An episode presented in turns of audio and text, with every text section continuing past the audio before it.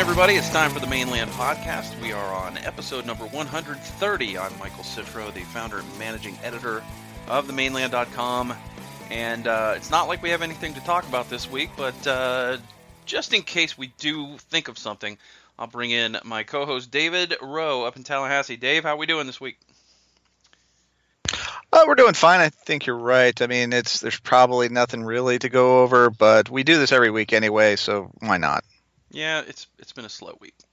Uh, I'm actually going to mash through the game recap because uh, we have other things to talk about, and we've got a full show. We've got some uh, time constraints tonight as we record this, but um, we'll start chronologically with the game at Montreal. This is a match that I had Uh, a lot of reservations about on the schedule, particularly when we were informed that the team was going to Miami, then Vancouver, then Montreal without coming home. The team has historically not performed very well at all when it's uh, gone from one city to the next directly, and now they've had to do a, a three-city tour without coming home. So I figured it was going to be some heavy legs and some uh, some difficult situations. And uh, it did prove to be that way. It didn't really help that there was a, it was a rainy night in Montreal, so uh, the field was heavy. And, of course, probably not a big surprise that the team that traveled seven thousand miles uh, got off to a slow start. Um, Montreal came out with a lot of energy, wanting to get that early goal. And lo and behold, they did that because Christian Deguida whistled for a what I thought was a pretty downy soft uh, penalty. Looked like he stepped in front of the player, got the ball first, and then the player ran into him, but uh, the referee saw it differently, awarded a penalty. Nacho Piatti scored, and uh, made everything that much more difficult. Um, Orlando City really took about twenty minutes to get into the game and kind of settle down and, and um, get into some kind of rhythm and have some possession and get some chances. But uh, as we've seen just far too often, Uh, in the six-game slide now, the the team just, you know, nothing doing in the box, nothing doing in the final third, some difficulties, some uh, some good saves uh, when they've gotten shots on target, uh, but missing the net far too often. And um, you know, one nothing Montreal at the half was uh, probably pretty fair. Um, and then uh, in the second half, Uh, just calamity with Amro Tarek scoring an own goal to make it two nothing, and and you really got the sense at that point that the the legs were gone. There would be no attempt for a comeback. There would be no rally on this particular night, and um, it, it, you know the, you could see a difference when they brought in some substitutes, Dave, but there was really not anybody able to move in the final twenty minutes for Orlando City other than the people that came off the bench. Absolutely right. It was a utter dismantling, a self-dismantling uh, of a team. Um, you know, I don't know what it was. It, it, probably a combination of a ton of things, including the travel, uh, you know, riding a losing streak, um, everything. Um, and then, like you say, not being able to get that final finishing touch to put something in the back of the net, uh, it wears on you uh, as as a player. And, and you know, these things, unfortunately, sometimes build unless something jolts you out of it, and it was not to happen that night. Absolutely. And, um, you know, Piatti puts in a, a late uh, goal to, uh, to make it a three-goal game. Um, not really a scoreline that it was indicative of the way the game was played necessarily, but uh, I don't think Montreal was three goals better than Orlando City on the night, but uh, third straight loss by three goals. That's never happened uh, to Orlando City before, and in all three cases, uh, you could say probably pretty flattering for the winning team, but nevertheless, it's a three-goal loss. Um, I've never been too hung up on final scores. It's just, did you win, did you lose, did you draw? Um, I don't really care about garbage goals and stoppage time. Of course, I probably would at the end of the season if there's come into play with a tiebreaker. But um, you know, if if you, if you're worried about a tiebreaker to get in or not get in the playoffs, then you really didn't do your job anyway, and you really didn't get the points you needed. So uh, at that point, I really wouldn't complain too much about it. To me, a loss is a loss, and it. Um, Uh, you know, it, it it was frustrating, and uh, again, something that I expected. I think we both Did we both predict? Uh, I think we actually may have predicted a draw last week. You you wrote that down. I don't know if you have that with you. I actually did. Uh, we both predicted uh, draws. You predicted two two. I predicted one one. Yeah, I don't know what I was thinking because I I'd never felt good about that fixture. So um, yeah, that was that was maybe I was feeling a little optimistic. In fact, on game night, I sat down about ten minutes before the game. I was started to think, I don't know, maybe Orlando City actually wins this game. I I just got this weird vibe that they were they were due to just sort of break out of the slump, and then when the game started I went, oh yeah, that's right, they've been on the road for eight days and traveled seven thousand miles. This is not happening. And um sure sure enough it didn't. Um just quickly, I'm going to give you my man of the match. You can give me yours. uh, I thought Tony Rocha was probably the best player on the pitch for Orlando City, which probably says a lot about the way the team played. Yeah, uh, I agree. Um, I think that he made uh, man of the match in the article also. Uh, he was obviously the best player, um, six interceptions, five tackles. He had some excellent crosses, one of which Dom should have gotten on to. But, um, you know, it, it really was a very good showing from Tony Rocha. So, I mean, good job, Tony. It just so happened to come at a time when nobody else was doing anything. Yeah, I didn't mean to de- I wasn't trying to denigrate Tony there by saying that tells you a lot about the team, but I, I think when your left back is your is your best player on the night, um, often it, it indicates that your team didn't play very well offensively anyway. And um, you're right. Or, uh, you know, Merrim sent a nice ball to Rocha. Rocha sent a great cross in, and Dom Dwyer finishes that, you know, eight or nine times out of ten. I'm not sure how he missed it, um, but you know, that would have been a big moment in the game, and it could have it could have picked the team up when it, you know, on a night when it was lacking energy and changed the, the course of the game, but it did not. So six losses on the bounce, and uh, wouldn't you know it, um, an impatient Orlando City front office has listened to the impatient uh, portion of the fan base, even though, you know, the team had uh, had lost four of those six Uh, games on the road, and even though the insane amount of travel, this this was as tough of a road trip you'll ever find in M L S, with with going uh, from the from the southeast corner of North America to the northwest corner, and then to the northeast corner, all in one trip.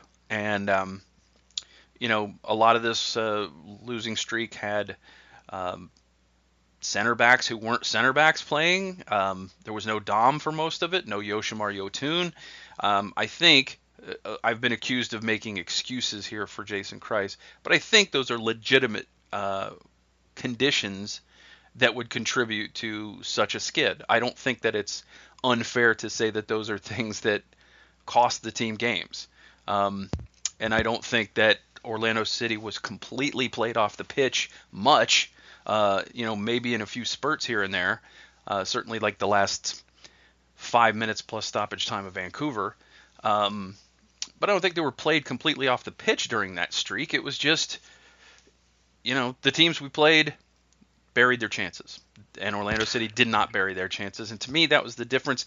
And there was uh, there was certainly some some key pieces missing. I think there were some extenuating circumstances in this uh, in the case of this firing. There were all the factors that you mentioned. I mean, it's you you you can choose to weight them however you like, but they, they were there, mm-hmm. um, and it was a it's the entire time it's been a lack of finishing on the part of Orlando City, uh, City either goalies making outstanding saves against us, or you know. Like Dom missing on that that one, it, it was it was a story of that just played out over a six game stretch or mm-hmm. seven game stretch really, um, and, and that it's an unfortunate reality that sometimes that happens, and and you know uh, of course Jason Kreis has his part to play in all that, and evidently the front office thought it, that was a big enough part that uh, they decided to part with him. Mm-hmm. Yeah, it's it's always it always interests me when you see something like this, because the you know you look at you look at the results. If you're results oriented and you say, well, six losses in a row, that's not acceptable. We have to fire the coach. But there was no extension for six wins in a row. So it's right. Very heavily weighted one direction, you know what I mean?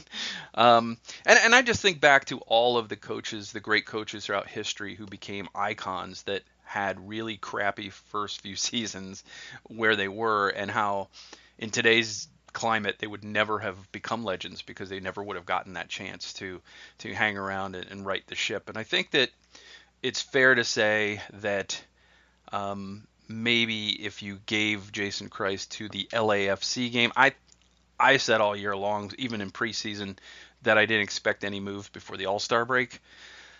Um, but I think if you give into the L A F C game, now you've got a couple of games where maybe you've got Spector, Sane, Dwyer all back in the lineup uh, for a couple games. Maybe you get some gelling going on, and maybe you turn this thing around. Maybe you don't. And and I and I totally get where people are coming from, and they say, well, they they couldn't wait anymore. They had to they had to st- stop the bleeding or whatever. But you're not really stopping the bleeding, I don't think, if you have an interim coach for a few weeks while you hire, you know, go out and search for a new coach, go through the interview process, bring him in. Um, it looks like they're looking at a lot of uh, potential um, coaches from overseas. That's going to necessitate paperwork, just like any player would. Um, you know, it, it's possible that the new coach might not take over till the end of July. Um, that's a long way to wait, a long way to put your season on hold. Um, so it's a gamble. I mean, it's a gamble no matter what you do. It's people say, well, they, you know, they were risking for, falling further out of the race. I mean, the team was in the playoff position when Jason was fired, uh, much like um, when Adrian Heath was fired. Uh, he had just gone through a three oh and three stretch and then lost to F C Dallas on the fourth of July. Uh, and he was actually tied on points for the final playoff spot, but had not uh, didn't he, he didn't have that pesky tiebreaker. So he was uh, one spot below the red line uh, when he got fired. So this this ownership group, at least, uh, has been consistent. Uh, they don't care if you're hovering right there and you have time to, to get things right by the end of the year. Uh, they're just going to pull the plug and start over and see what's next. Um, I'm not a big fan of transitions. I always feel like, uh, sure, there's the odd situation like Seattle had a couple years ago where um, they brought in Schmetzer, who um, was somebody already within their organization and knew, you know, knew their system, knew everybody, knew the players, and uh, there was a very easy transition from Siggy Schmidt to him, and uh, they got on a roll and they got hot and they ended up winning the championship. That is certainly not the uh, the rule. That's the exception. Um, but you know, here we are. We've got a new coach search going on, Dave, and um, it'll be interesting to see how it goes. You know, I'm always excited to see what's next, and Uh, you know, in this situation, we, we will certainly see if the next person can get this group in uh, in line by the end of the year. Because, you know, a new coach comes in, if they want to make, you know, sweeping changes, as you've seen, it takes a good two, sometimes three transfer windows to get everything cycled around to where somebody w- might want it. Now, if the person comes in and likes the personnel, that's great. But, I mean, how often does that happen? Right. And it's... And if that's the type of person that you're wanting to get, um, you know, how much different are they going to be uh, from Jason? And, you know, what, what are they going to do differently if they come in? They're like, oh, yeah, you know, moving the pieces around is only going to do so much. I think that um, you're right. It's anytime there's transition, it's tough. And it's, you know, be prepared for more losses, uh, guys, because um, odds are we're not going to have some miraculous turnaround. I hope I'm wrong. I really do. But I'd be, I'll be well and truly surprised if that's what happened. Um, the good news for us, of course, is that we don't have to hear um, any more Kreis, uh, hashtag Kreis out stuff. Yeah, and I don't have to put up with people misspelling his, his name anymore in uh, the comment section. Well, I probably will for a little while till the till things settle down and, and people move on. But um, the the I before E rule does not work for Kreis, guys. It's it's E first. Um, so you know that brings us to who's the next coach going to be, and we've heard some rumors. Um, you know we will have. Um, Alex Leitao will address us Saturday before the game, but I don't anticipate he'll say a whole lot more than what was uh, what came out today, which is that the club hopes to uh, announce a new coach, you know, the name at least next week sometime. I almost, I almost would think that that would uh, eliminate some of the rumored names we've heard that are participating in uh, World Cup right now, uh, because you know. Why would they want that introduced in the middle of their group play? Um, the, the group play doesn't end till the twenty-eighth or twenty-ninth for for most, you know, for all the teams. I, some of them finish, I think, as early as the twenty-sixth, maybe. uh, with their groups. But um, uh, we've heard uh, Scolari, who's a you know of course the former Brazil manager who uh, famously got pasted on home soil in the World Cup seven one by Germany. Uh, not that Oof. not that he has not been an accomplished coach and and won where he's you know various places where he's been, um, including in the World Cup. But um, he's going to turn seventy before M L S Cup is given out this year, and I don't, you know, first for for me, if I'm if I'm the guy in charge of this organization, I want to find the next Greg Berhalter. You know, I want to find that guy. You know, um, Caleb Porter has been mentioned, uh, and apparently Orlando has uh, has gotten permission from the Timbers to uh, to talk to him because he. Um, resigned from that uh, that team, and I think they still hold some rights as far as uh, his ability. If he comes back to coach in M L S, uh, they would have that first right. So I think there's, uh, you know, he's as strong as as strong a candidate as you might find. Um, also, I think there's uh, there's an assistant in Columbus for Greg Berhalter that might be a good one. I personally think Mark Dos Santos should get a, a good look. He's a guy who. Uh, led San Francisco to an N A S L championship and in really a lame duck year for the Deltas um, when they knew they were going to be folding up operations. Um, and he's an assistant under Bob Bradley with L A F C. So he's got a good pedigree. And, uh, of course, and a lot of people don't want to hear this because they think they're thinking we need the next Tata Martinez, uh, Martino. But James O'Connor at Louisville City has done great things. He's a great young coach with a, a, a just a fantastic mind for the game. He's been extremely successful with that franchise. And yes, it's a step up and you never know what you're going to get. But, you know, great coaches have to start somewhere. And, you know, it could be Orlando City giving him that, that uh, opportunity, or it could be some other team in the M L S Eastern Conference um, that hires him and tortures us for ten years with him. So uh, he's a guy that I would definitely look at. And, of course, uh, plenty of, of guys overseas that uh, that you could look at as well. Who who kind of sticks out for you? Which guys do you think um, should get a, a look? Well, obviously, Caleb Porter. I mean, that's a that's a big one. Um, you know, he's got proven success. Um, the you know the question that people will then have is, okay, is he, uh, you know, is it all M L S success? And and you know, we tried that with with Jason. Uh, the Scolari thing is interesting. I don't. I don't see it happening. If it does, I'll be awfully surprised because, um, you know, like you said, on the tail end of the career, are you really looking for your coach that's, you know, going to build you back up um, over hopefully several seasons, um, you know, when they're about to turn seventy? Um, O'Connor, I, I'm with you. I kind of like that. Uh, it is it is risky, but you know what? No matter what they do, it's it's a risk. Mm-hmm. Um, and, of course, that's it's kind of funny. It's on the opposite end of the spectrum uh, from Scolari. Uh, it, you, you got one guy that's uh, in the twilight of his career and the other guy that's at his beginning. So um, I'm I'm open, you know, just uh, I, I hope that it's somebody that at least in makeshift format can use the pieces we have, even if they're moving them around a little bit, or maybe realizes that some of the players are better in positions that they weren't played uh, at under Jason Kreis. So it's Um, I don't know. I'm I'm I'm I'm kind of open right now, but uh, O'Connor I think w- would be a uh, an interesting choice, and of course uh, Porter might be the, the safe one. Yeah, it's it's hard to say. I mean, uh, Caleb Porter is one. Obviously, he's won uh, an M L S Cup. He's also uh, famously the next year missed the playoffs. So.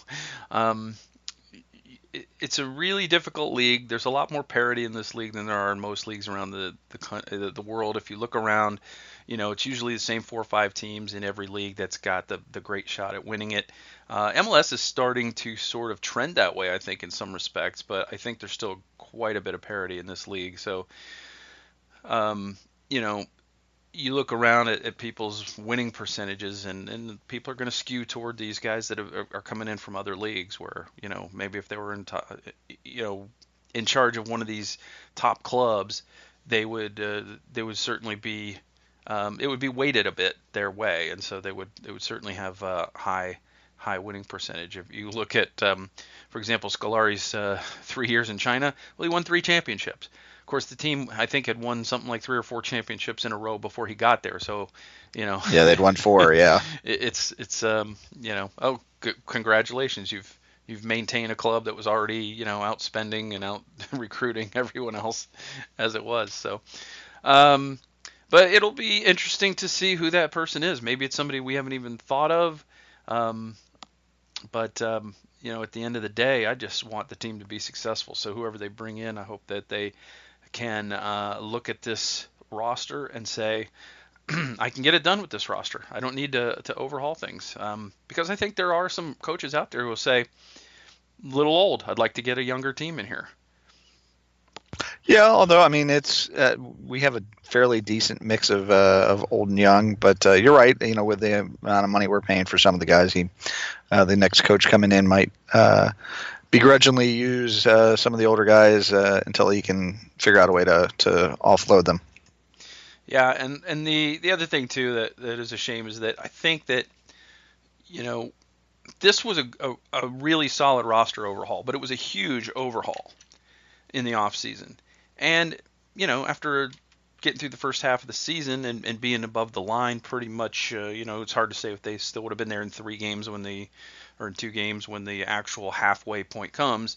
Um, would they still be over the line? Not sure. We'll never know if they would have been under Kreis or not, but it would be interesting when he knows exactly what what pieces are working, what pieces are not working, uh, to have given him the opportunity to get that one more window in and see how things kind of progress from there. But, you know, that's that's always going to be the case. You're always going to wonder what somebody would have done with another window. I, I just like the aggressiveness of the last couple of transfer windows. I don't see any, any quit in that. And I think that this team could have um, – you know, taking a big swing again in this in this uh, window, because they've got some pieces that they brought in that kind of are expensive. They're attractive to other teams m- that are maybe on the bubble somewhere else. And they may have been able to parlay a, a couple of, of, you know, good pieces into what they, you know, what they really needed to, to get over the hump. There's some thought that maybe Merrim and Kljestan aren't, you know, they aren't clicking together. Maybe they never will. But if you take one of those and turn it into something else, you know, that might fix all the problems in, in that situation. I mean, Merrim likes to cut inside, and Kljestan doesn't like to cut to his left. He likes to sort of drift right if he drifts at all. So that kind of um, shrinks the field and it kind of cramps that, that area. And that's, I think, part of the reason why the team has struggled to score, especially when there's not been a, you know, a, a veteran striker like Dom Dwyer in the lineup to, um, you know, make those runs and pull those defensive lines apart. So, uh, you know, it, again, uh, you know, Jason was a part of this organization. His uh, his name will forever be uh, stamped in the uh, in the annals and the history of, of Orlando City Soccer Club. You know, it's uh, we we have that saying, "Forever a Lion," and um, you know, we, we wish Jason well, and we we'll look back fondly on the highs uh, of his tenure. You know, we had that. The big six one win over New England. We had the six-game run this year. Uh, some pretty exciting wins uh, over the you know over the last couple of years. So um, we'll move on and uh, we'll see what's next. Well, he brought Dom back, so that's something. Yes, he definitely was instrumental in, in helping do that. All right. Well, we're going to talk about the Pride in just a little bit, but first we're going to uh, welcome in our, our special guest. We'll get to that right after this.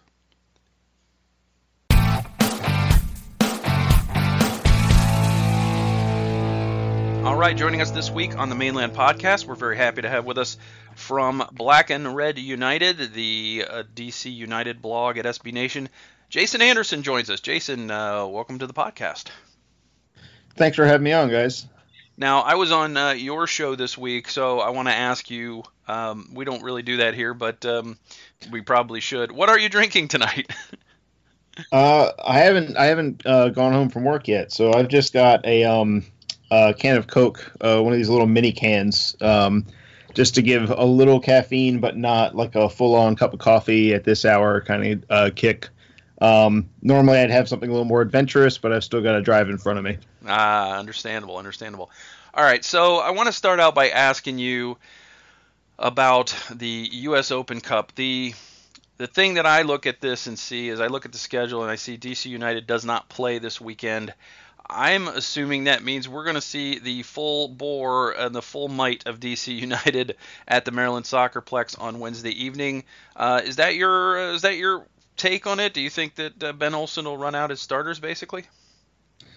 Uh, more or less, yeah. Um, uh, I'm expecting, if not the exact lineup um, from the game against uh, Toronto F C, then uh, at least nine or ten of those guys. Um, you know, if there's if there's any rotation, we might see. You know, Steve Clark might get a game uh, in goal instead of David Osted, or um, maybe Bruno Miranda plays on one of the wings, or Ian Harkes plays in central midfield. But I'm I'm not expecting all of those. It might be one here or one there at the most, but. Um, Yeah, I think with no game on the weekend and with a season that it hasn't been going as horrifically as uh, maybe some of our fans here actually, you know, when you take out of the bubble, you step out of the bubble, you realize that all things considered with the number of road games they've played, it's not going horribly. Um, but it's still a season that could use some sort of um, a little more momentum to get going. So uh, I think they're going to pretty much go ninety to one hundred percent all in for this one. Well, that's good news for you guys. I'm not so sure how it is for us, uh, given that, uh, of course, we have a, a match and uh, also being coachless. But uh, that being said, um, uh, what should our listeners know about uh, who to look for um, as far as uh, your key guys? I mean, obviously you've got Areola, but you know, Assad. Who else? Who else do you think is, uh, or, or where do you see that coming from? Um, as far as danger up front, um, I've got to say everyone here has been really pleasantly surprised by Darren Maddox. Um, his time in M L S has been very up or down, and you, you see um, over all these seasons he's played in Vancouver and in Portland, um, you see this tendency to get in great positions but then not convert, or to get hot for a month and then go ice cold for, you know, the entire summer, something like that. Um, but we're we're in June, and he's been very good and consistently good from the start of the season all, all the way up to now. Um, I believe he's on seven goals, which ties his career high, and we're we're only in June. D C's only played um, eleven games, I want to say, um, while everyone else has like fifteen. Yeah, D C's on, or I guess this was the twelfth game against T F C um, over the weekend. So seven goals at that point is a really good strike rate. Um, he's been, it's not just his speed, it's, it's the runs he's making off the ball, the, the choices he's making, um, have been really good. And, and he's also shown a real knack for, um, of all things, uh, taking the ball off defenders when they don't expect it and creating scoring chances from that. Um, so it, regardless of who Orlando puts on the field defensively, um, or in goal even, I would, you know, if I'm coaching that team, I'm telling those guys, like, you need to look out. Maddox is going to try and sneak up on you and, and poke the ball away. And um, he's having success at it. He's he's got a knack for it. So um, he's been a, a big, big positive. Um, and I'd also add in uh, Zoltan Stieber, who, even when D C's had bad games, and they've had some really bad ones, um, he manages to make things happen out of very little. Um, you know, it, he's not someone that needs a ton of space to make uh make make things happen for D C, whether it's uh, crossing, um, whether it's going to goal. Uh, he's very good on set pieces. His corner kick delivery has been pretty good all season long. Um, in general, he's just uh, he's not necessarily the fastest player in the world, but he's really, really smart, and he's he's very left-footed, but he's really good. He he's been playing on the right, but he still manages to find a way to set himself up to cross with that left foot, even on the right side.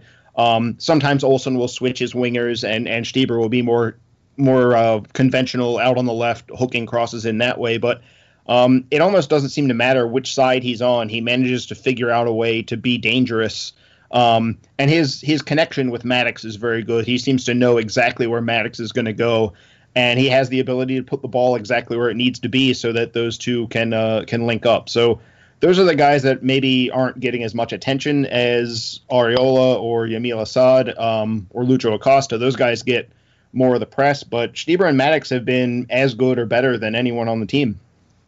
Now, Jason, we haven't seen D C since opening day, and um, mm-hmm. that game kind of – you can't take a whole lot away from it since there was a red card in the forty-first minute, uh, and it kind of changed things a bit. But um, what is your impression of what Ben Olsen's done with this squad this year? What is what adjustments over the, the course of the season has he made in terms of tactics? What has he got them? You know, where does he have them playing well? Where does he not have them playing well?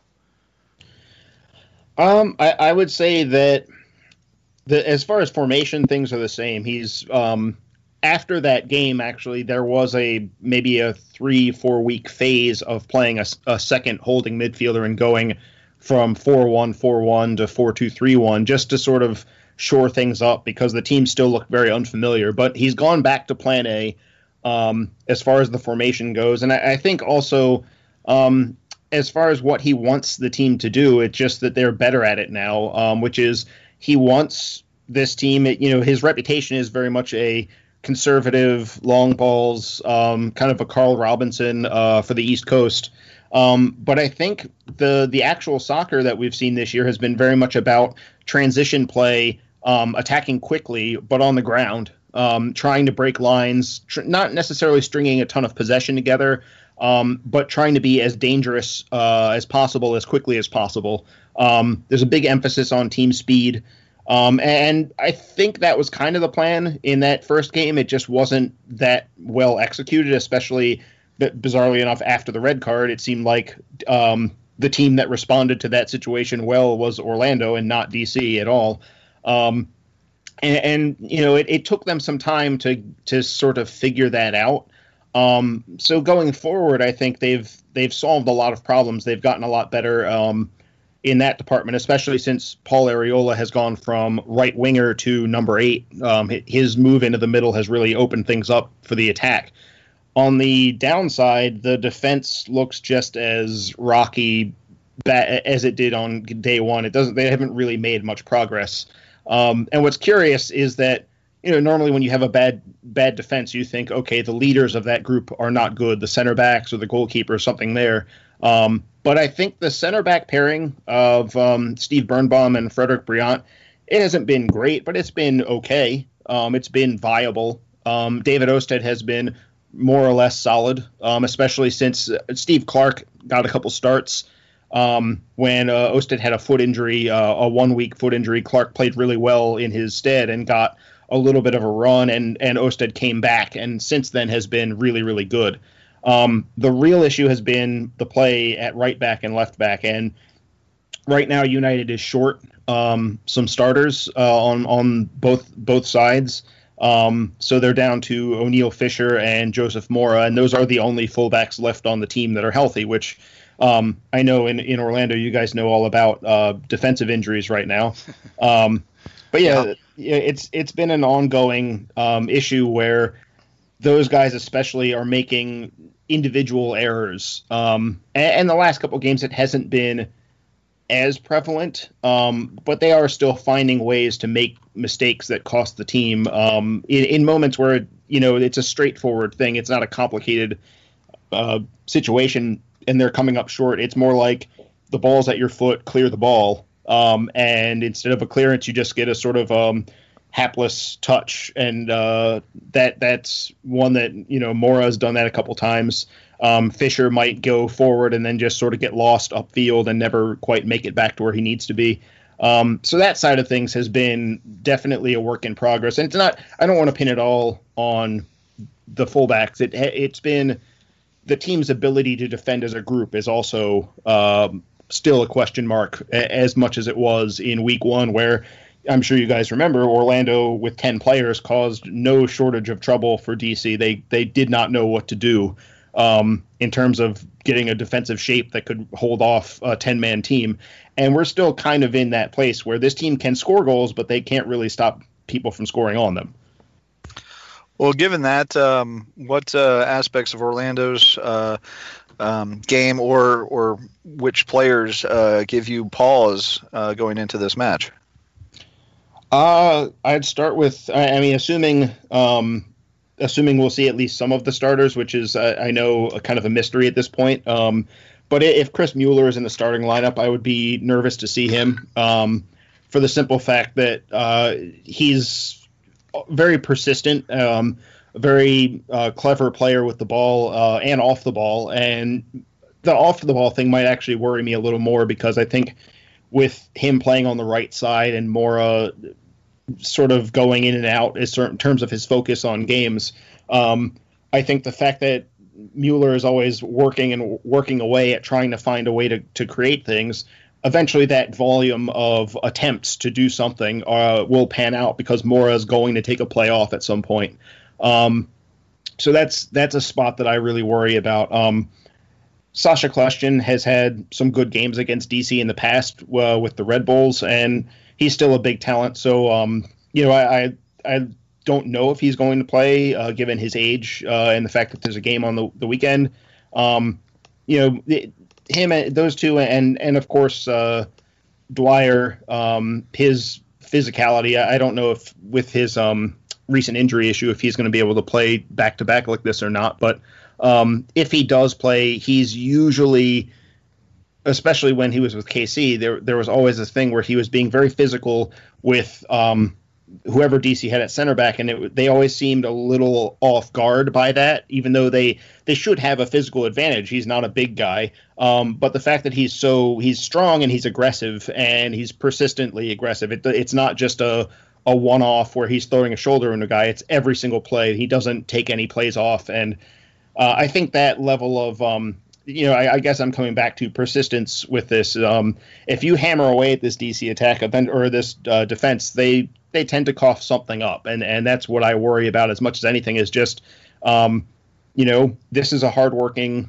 um, Orlando attack if, if you get those starters in. And if eventually uh, eventually it's going to pan out because this group from D C, we, we just haven't seen the defense uh, earn our trust in that regard.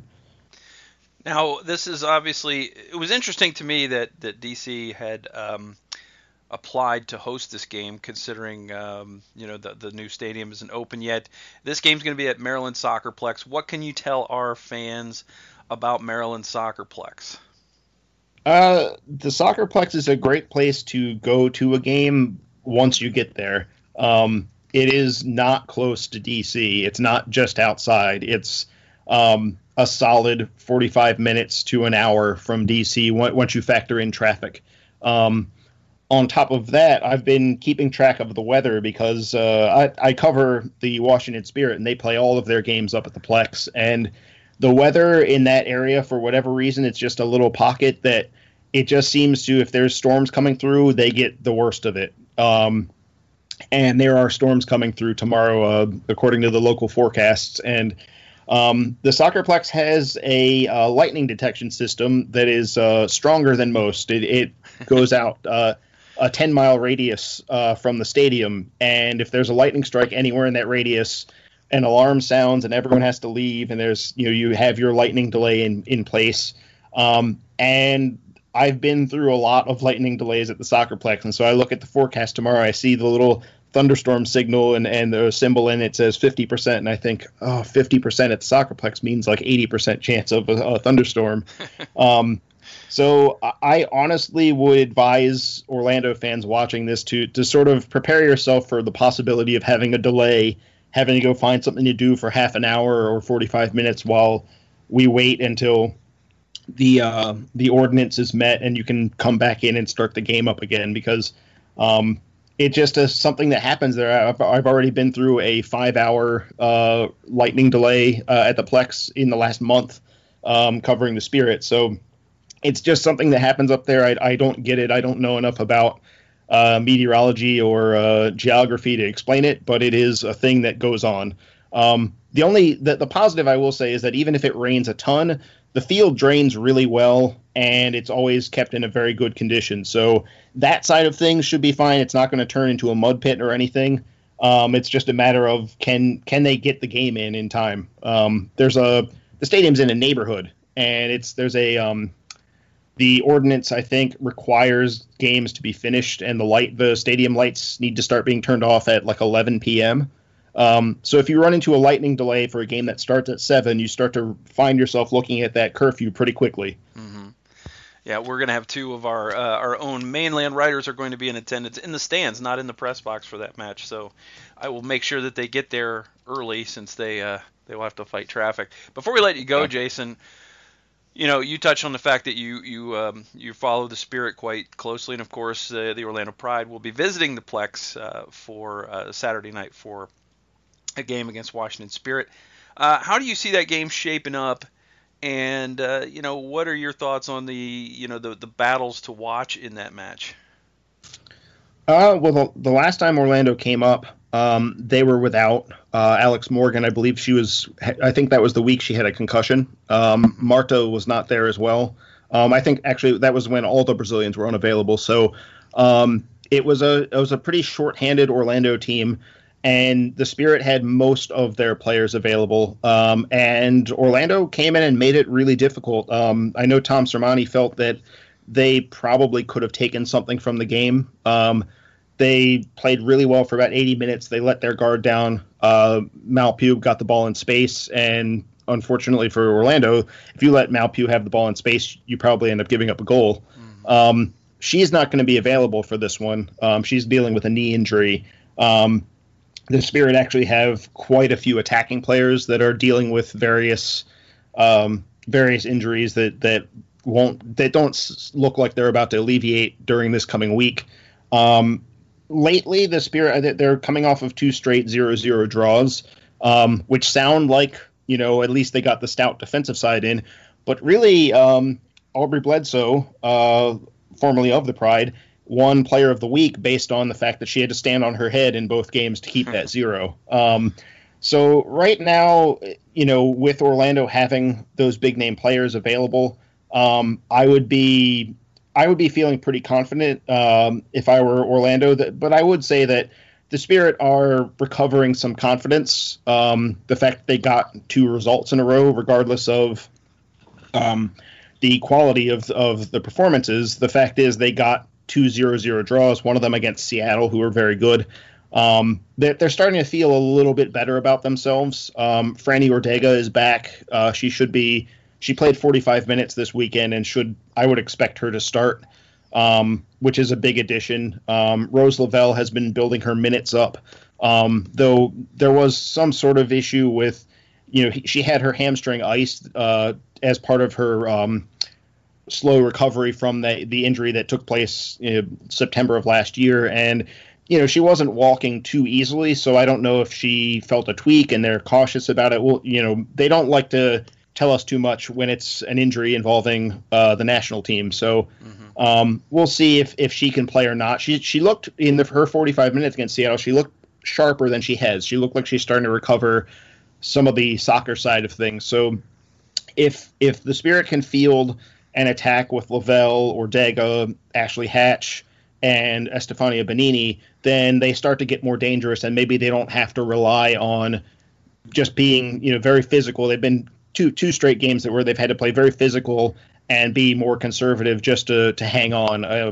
hopefully, for the aesthetic side of things, they can start to progress out of that. But um, they're also in a situation where they've got to find a way to get results because they're still far behind everybody else. So if they can't get it done on the soccer side, you know, don't be surprised if they turn physical to try and grind a game out, because when you're in eighth place at this point in the season, you've got to find some way to catch up to the rest of the group.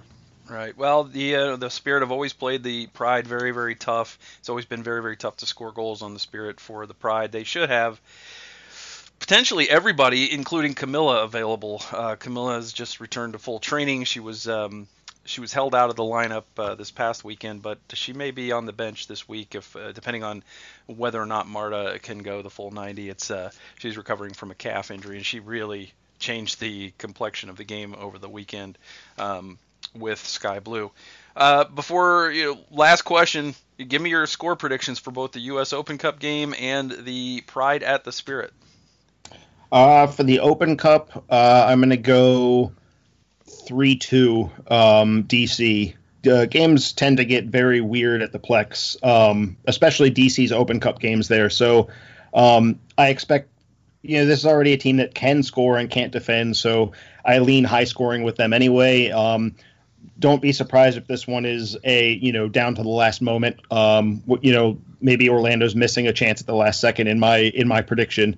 Um, but yeah, I do, I do think D C will win that. Um, as far as the Spirit game, um, I think a full strength Orlando is just a little bit too much for Washington these days. So I'm going to go two one Pride um, in that one, especially, you know, even if Marta comes in as a sub, I suspect that's a um, That's a game-breaking sub for, for the Spirit. I don't know that they can quite contain her, even if we're talking, you know, fifteen, twenty minutes.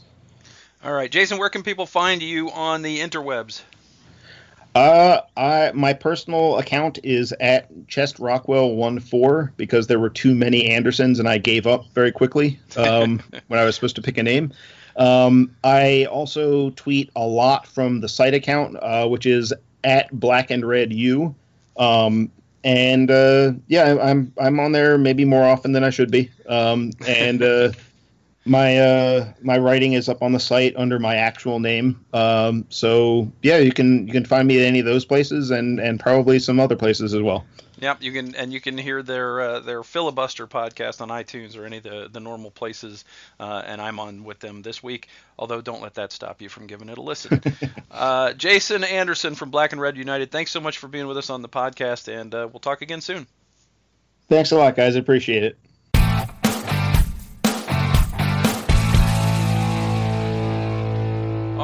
Uh, big thanks again to Jason Anderson for being with us, and uh, just it was cool that it kind of worked out that uh, Orlando City is playing D C United and the Pride are playing the Spirit in the same week. So uh, two birds, one stone, Dave.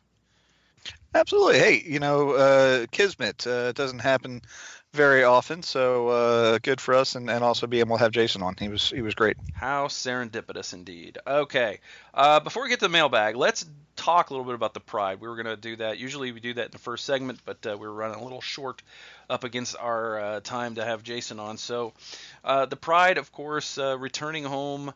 And, um, you know, the, the international break ended with uh, Ashlyn Harris and Alex Morgan returning to the fold. And, uh, you know, the Pride went out against the winless Sky Blue F C, and they kind of played like they thought they would just wipe up the field with them because it was a pretty ugly game overall. Uh, Orlando Pride looked like they would, uh, at times looked like they would run away with it, but continued to uh, turn down the wonderful opportunities that Sky Blue presented uh, in front of goal, and uh, uh, it was kind of back and forth as a result, with uh, uh, Sydney Leroux getting her first home goal with the Pride, uh, then uh, conceding on a ridiculous turnover, then Sydney Leroux restoring the lead on a nice header, and then another goal out of nowhere for no reason. And it just kind of went like that. Uh, and in between those uh, goals, there seemed to be three or four opportunities for Orlando to score two or three more. And um, so it was uh, two two for a very long time. And then as we, we spoke with Jason, uh, Marta came in off the bench and completely changed everything, Dave, because as soon as she stepped on the bench, the movement was crisper, quicker. The the passes were more accurate, and they were quicker, and the, the, the, the team just looked like an entirely different squad. She made people look silly, which is which is what she does. But as I was watching it, I was telling my girlfriend, I, you know, I was like, okay, whenever Marta would get the ball, I was like, okay, just watch her, because she's going to do something either right or incredibly cool. And she did. Um, it was, you know, obviously she, she didn't have to run the whole game. So when she did come on, you're right. I, it, I think it gives the team confidence. I think it makes the other team feel less confident because, you know, you're talking about one of the greatest women's soccer players of all time who still has it. Mm-hmm. And, um, you know, she, she definitely showed it that night. Um, Leroux, evidently, um, the whole uh, scoring when you want runs in the family. Because uh, she's been on a tear lately, and uh, you know, good to see. Um, that header that she got was was was well done. I mean, that was not an easy uh, that was not an easy goal. So I, I thought that one was outstanding. And of course, um, you know, you mentioned that we did finally get the winner with uh, Rachel Hill, and and she's been playing phenomenal as well. So it's um, this. Despite not, you know, yeah, you're right. They could have run away with it a lot more than they did, but um, a win's a win, and if you can play like that and maybe not at your best and still still get the points, well, that's there's nothing but goodness there. Yeah, I thought Hill might get a goal of the week nod with not not that I mean Radcliffe's goal was unbelievable. It was definitely deserving of game, uh, goal of the yeah. week in the N W S L, but. Uh, I, I thought there would be a, a lot of play for the winning goal from the Pride because of the way it came about. I mean, the, if you watch the build-up, Marta dribbles through three people like they're not even there, slides Alex Morgan down the left side. Morgan makes it just probably the cross of her life, just perfectly placed uh, for Rachel Hill. All she has to do is get her chrome on, her dome on it, and she got her dome on it, put it in the net, and it was a game winner. And it was just a fantastic goal. Maybe certainly one of the top three or four best goals, maybe the best goal of the season for the Pride. Oh, no doubt. Um, and like you said, it all started once again, we go back to uh, uh, Marta, and it all started with her. And, and that was one of those things where I said she made people look silly because she just danced through them. I mean, it, there's no other way to to say it. And, and if you didn't watch that game, if you could find it, go back and watch, even if you just watch from when Monica came or uh, when Marta came on, and, you know, just watch it. It's, it's unbelievable. It, it was, it's a joy uh, sometimes to see her work.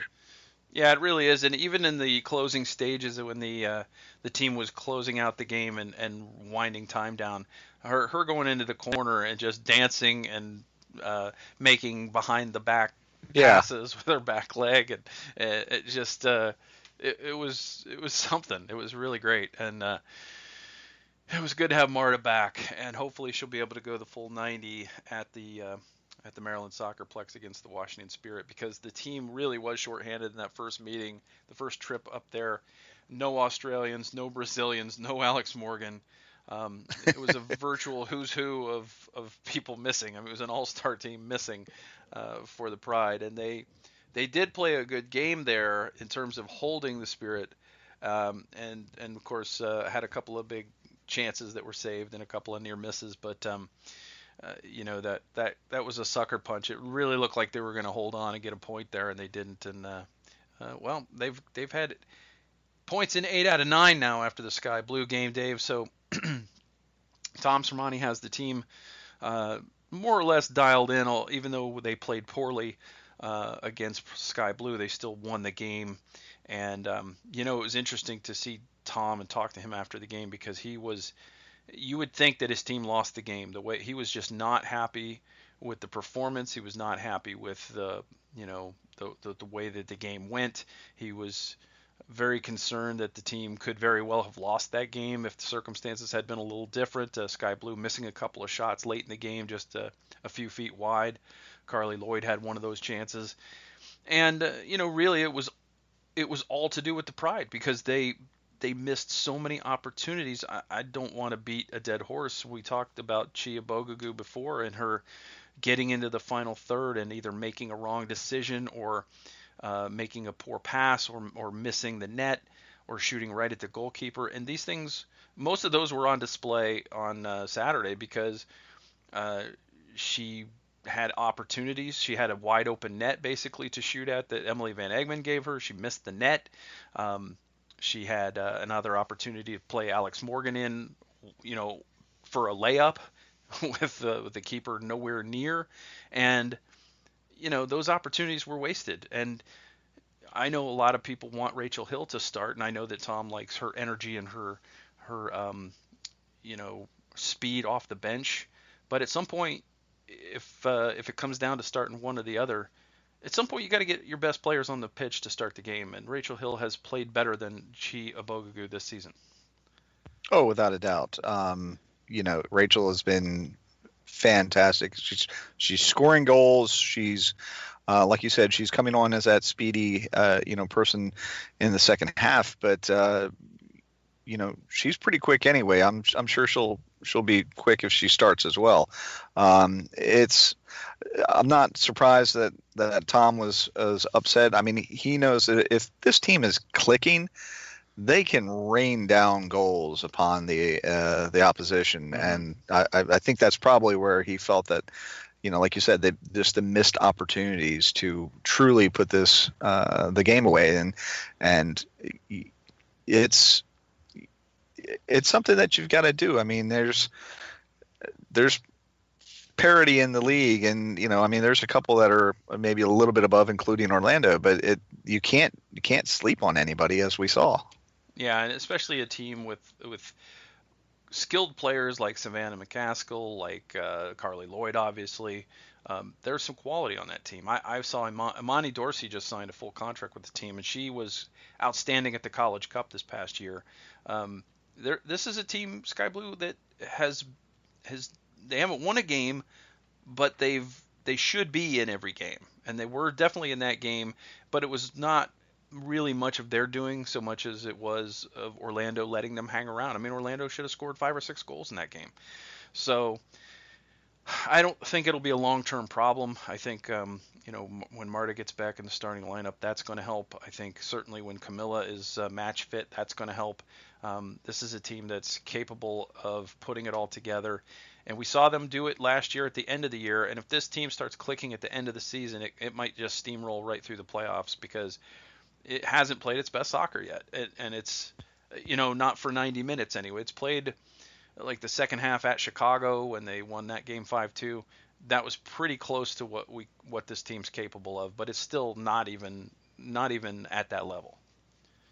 No, and I can't wait for it to start clicking. Um, and I think that, uh, you know, getting people back healthy and, and um, just having everybody available will and getting some time together will allow that to happen. And then, you know, we, we talked about maybe some um, personnel changes, at least as far as who starts and whatnot. Uh, Tom will Tom will figure it out. I mean, he did last year. I have confidence in him. Um, and then I, I have absolute confidence in the players. Absolutely. Okay, so we'll see what happens with the Orlando Pride at the Washington Spirit this weekend. They uh, probably be looking to pay back. Probably be no Mallory Pugh. Probably be, um, it, it, I expect some physical. They always are, and Orlando's going to have to deal with that. And hopefully, uh, Sydney Leroux will give a little bit of that physical play back and uh, and stay on her uh, her strong run that she's on right now. She's been in pretty tremendous form, so. You know, we'll see. We'll see what happens. Um, all right, let's get to our mailbag, Dave. We've got a few questions. Uh, if you can ask us anything here at the Mainland, and you can do that uh, one of two ways. You can uh, hit us up on Twitter. We are at the Mainland, and uh, make sure you spell Maine, M A N E. And uh, you can just hit us up with that hashtag, Ask T M L P C. The other way you can do it is email us. the mainland at gmail dot com is our email address. You can uh, certainly ask your questions there. And let's start in that. Uh, let's start in the mail, the mailbag, in the mailbox, I should say, on uh, on the Gmail. Uh, we have a question from Lee. Lee uh, likes to email us, and I, I, I it's it's it's kind of comforting when you get some regulars. It is. Well, friend of the podcast. Exactly. Um, okay. Here we go. Lee wants to know, given their respective performances, a hat trick for one while a bunch of meh for the other in their first games of the World Cup, uh, have your opinions regarding the comparative greatness of Messi and Ronaldo now changed, either present or spanning their entire careers? No. I'm not gonna let uh, I'm not gonna let one group stage uh, game determine how, you know, I think about two of the, you know, obviously the greatest players uh, to play the game, and and I hate saying that. I'm not a big uh, Ronaldo fan, but um, uh, yeah, it, it's look, it's soccer. Stuff happens. Messi Messi missed. He hit the wall.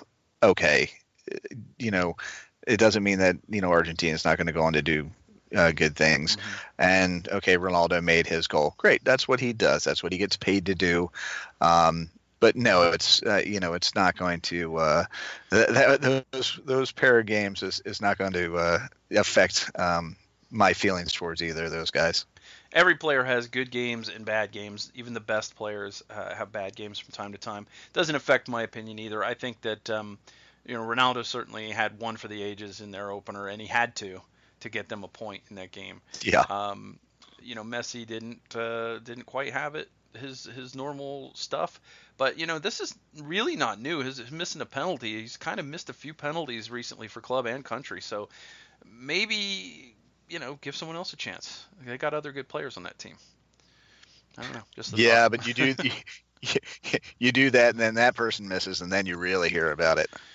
Yeah, you do. But in the end of the day, you're going to hear about it one way or the other, and um, you know, I, I, I don't think it takes away from what either of those players have done, and I don't even get I don't get caught up in the whole which one's better situation because they're yeah. quite, they're very different players in terms of stature and style. So um, you know, it's like it's like picking between a you know a power forward and a point guard who's a better player. Um, it's it's kind of uh, you know depends on, on your leanings. It's it's all opinion, and I think they can both be co-best players in the world, and and I think that's perfectly a valid way to look at it. So thanks, Lee, for that question. He also wants to know how this is actually. I'm great. I'm glad that he he asked this question. He says, how could you leave Crooked Can in downtown Winter Garden off your list of the best local breweries? First round's on me if you guys have never tried it. Well, unfortunately, Lee, I have tried it, so the first round, unfortunately, is not on you, because I would really love for the first round to be on you. Uh, but actually, I've been to Crooked Can a few times, and I do like it quite a bit. In fact, I was there for Father's Day. Uh, I went there, oh. and had a few beers, and uh, you know, met, met up with my daughter and her boyfriend um, out there, and uh, you know, the whole family was out there, and we, we spent a few hours just talking and having food and and uh, having a few beers. So um, I went with a bunch of sour beers this time because it was a hot day and we were sitting outside.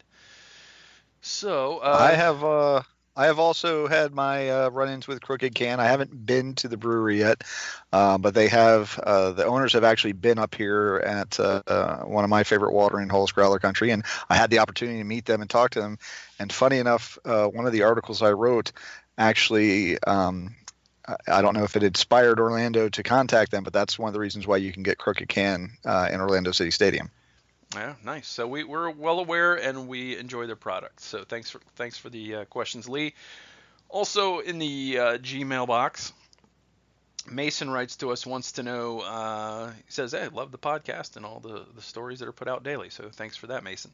My question is, do you think with the coaching change and all the defenders getting healthy, we could potentially see a three in the back lineup or five in the back uh, for Open Cup or against Montreal to help stabilize the defense while we wait for our new coach?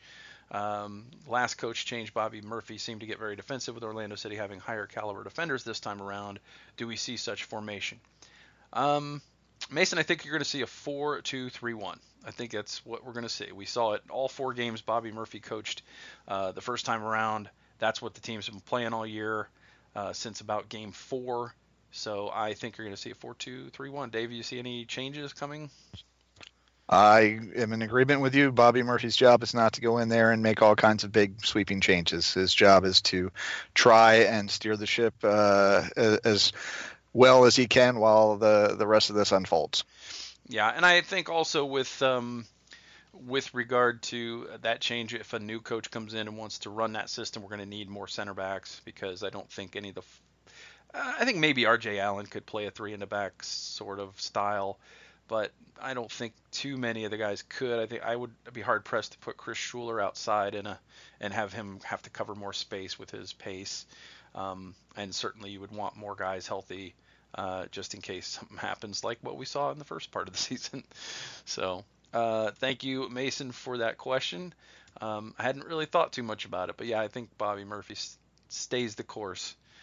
Uh, that brings us to our Twitter questions, Dave. We have a few of those. Um, E J Manuel Miranda wants to know, uh, do you think Jose Villarreal or Merrim will become productive starters under a new system or coach?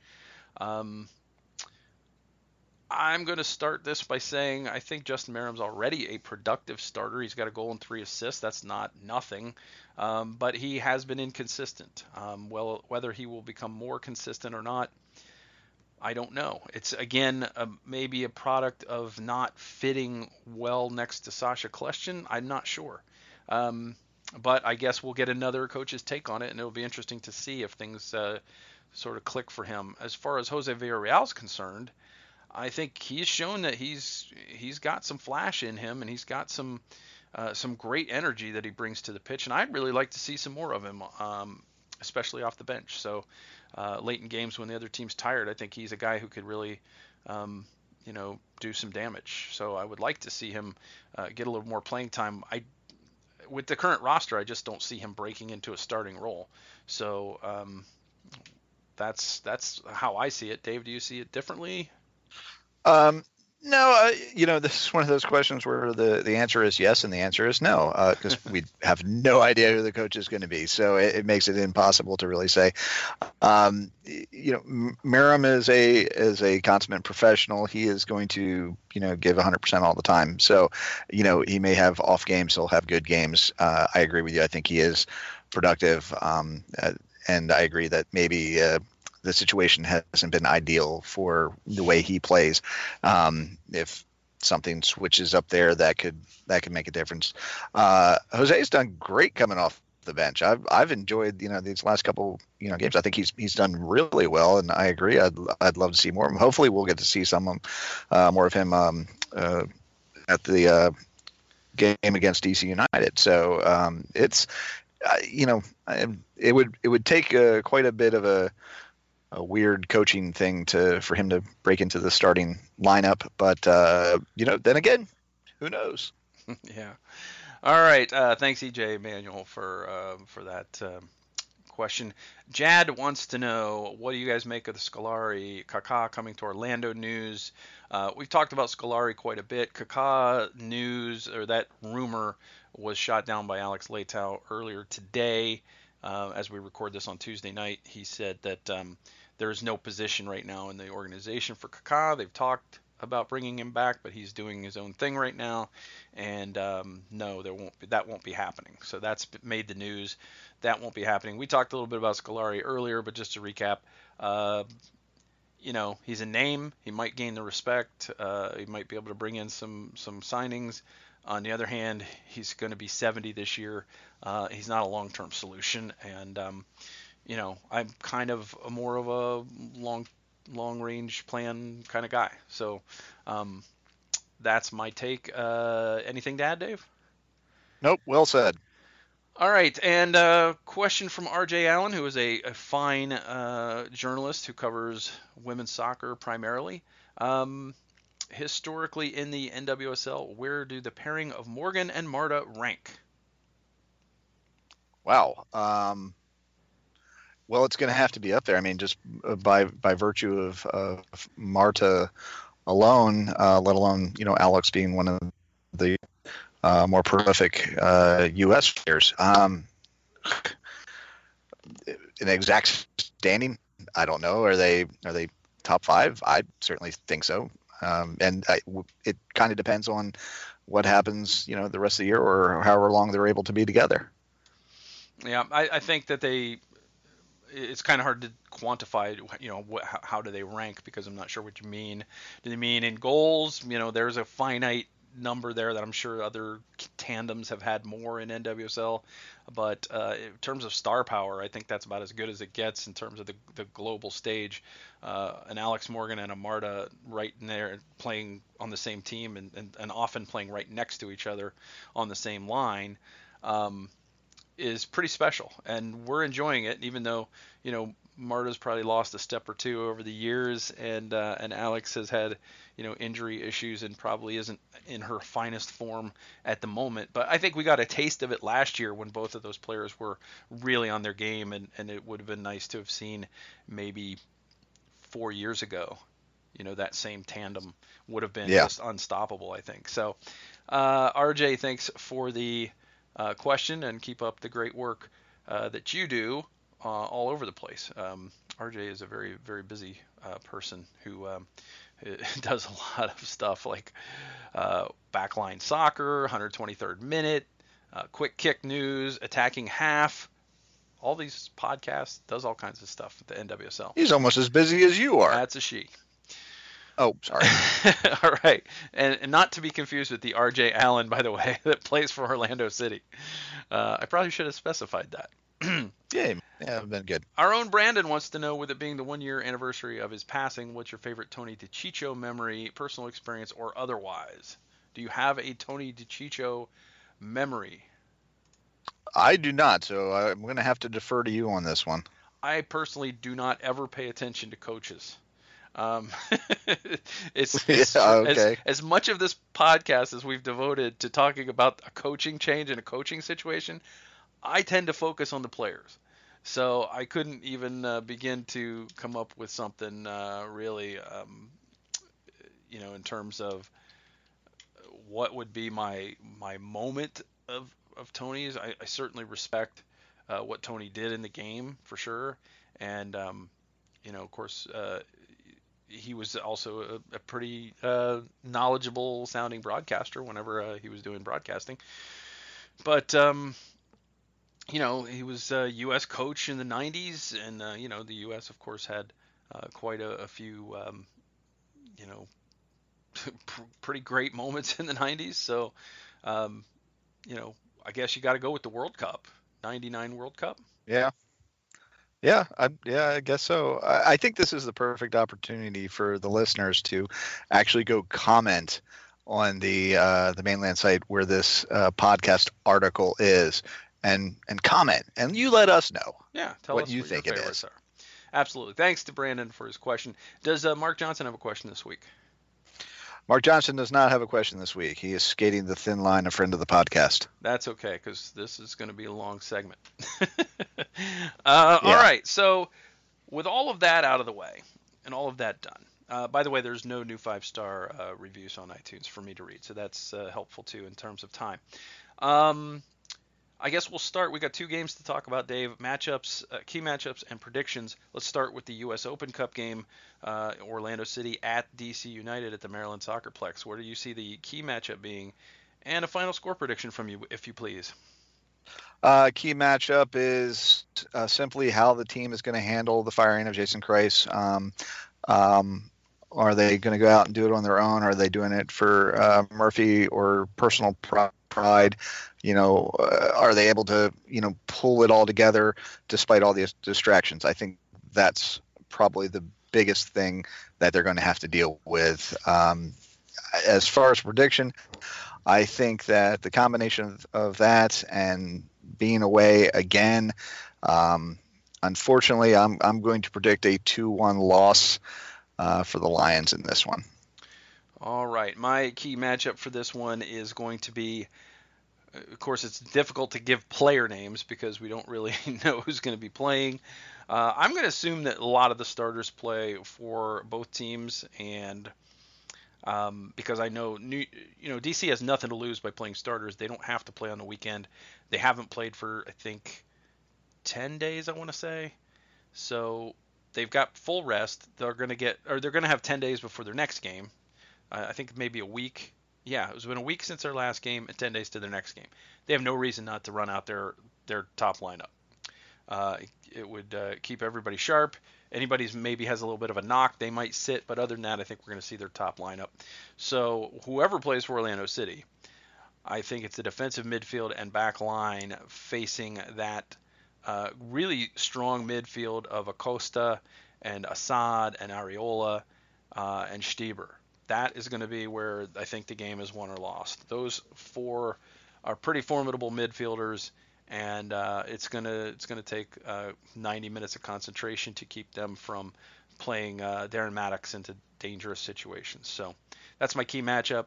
Unfortunately, I'm uh, this this team's in a lot of turmoil. I'm going to say three one D C. They've been scoring a lot of goals. Orlando City has not been scoring a lot of goals. Um, maybe Dom poaches one.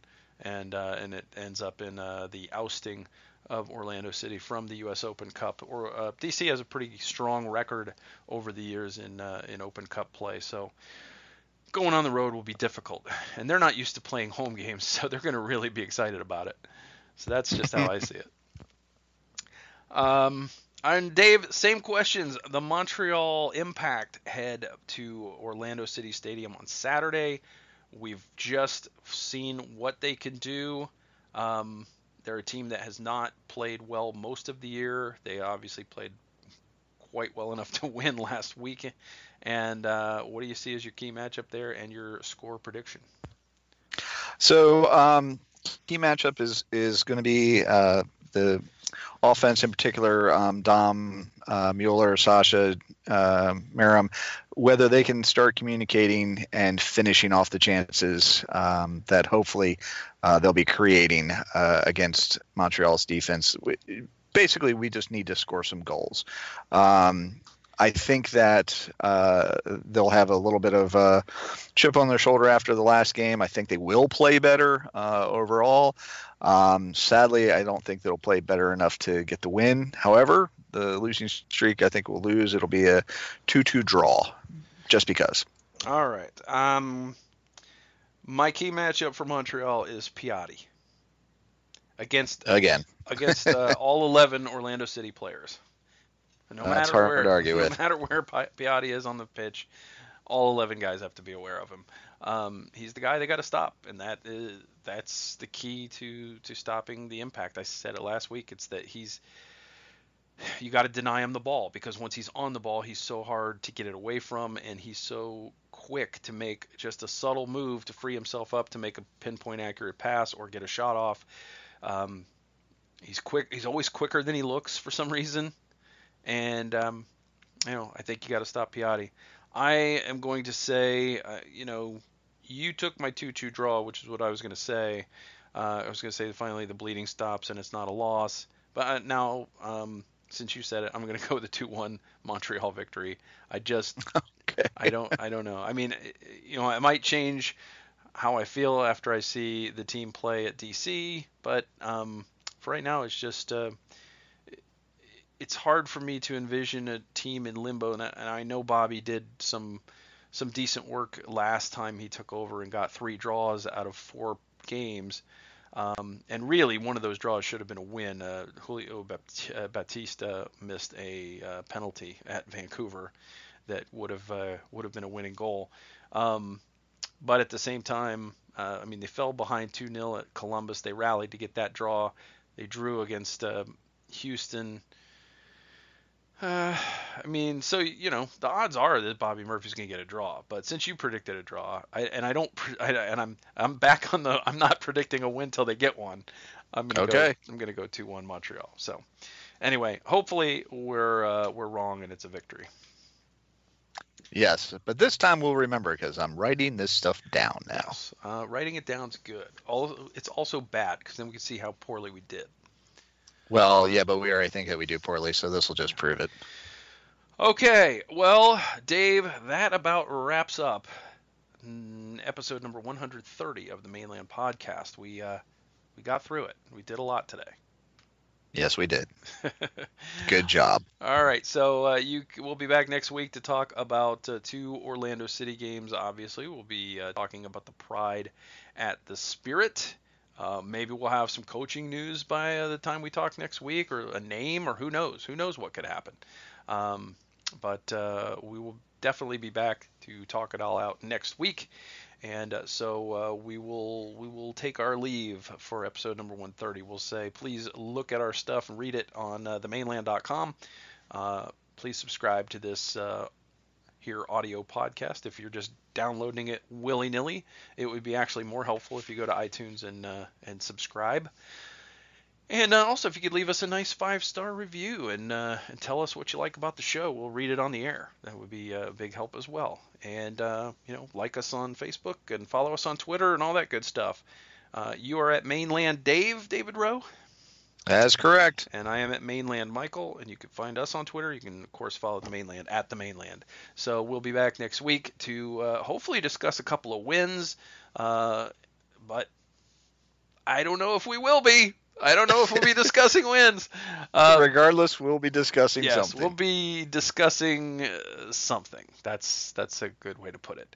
Uh, so on behalf of David Rowe, I'm Michael Citro, the founder and managing editor of the mainland dot com, signing off the way I always do by saying, go City and go Pride.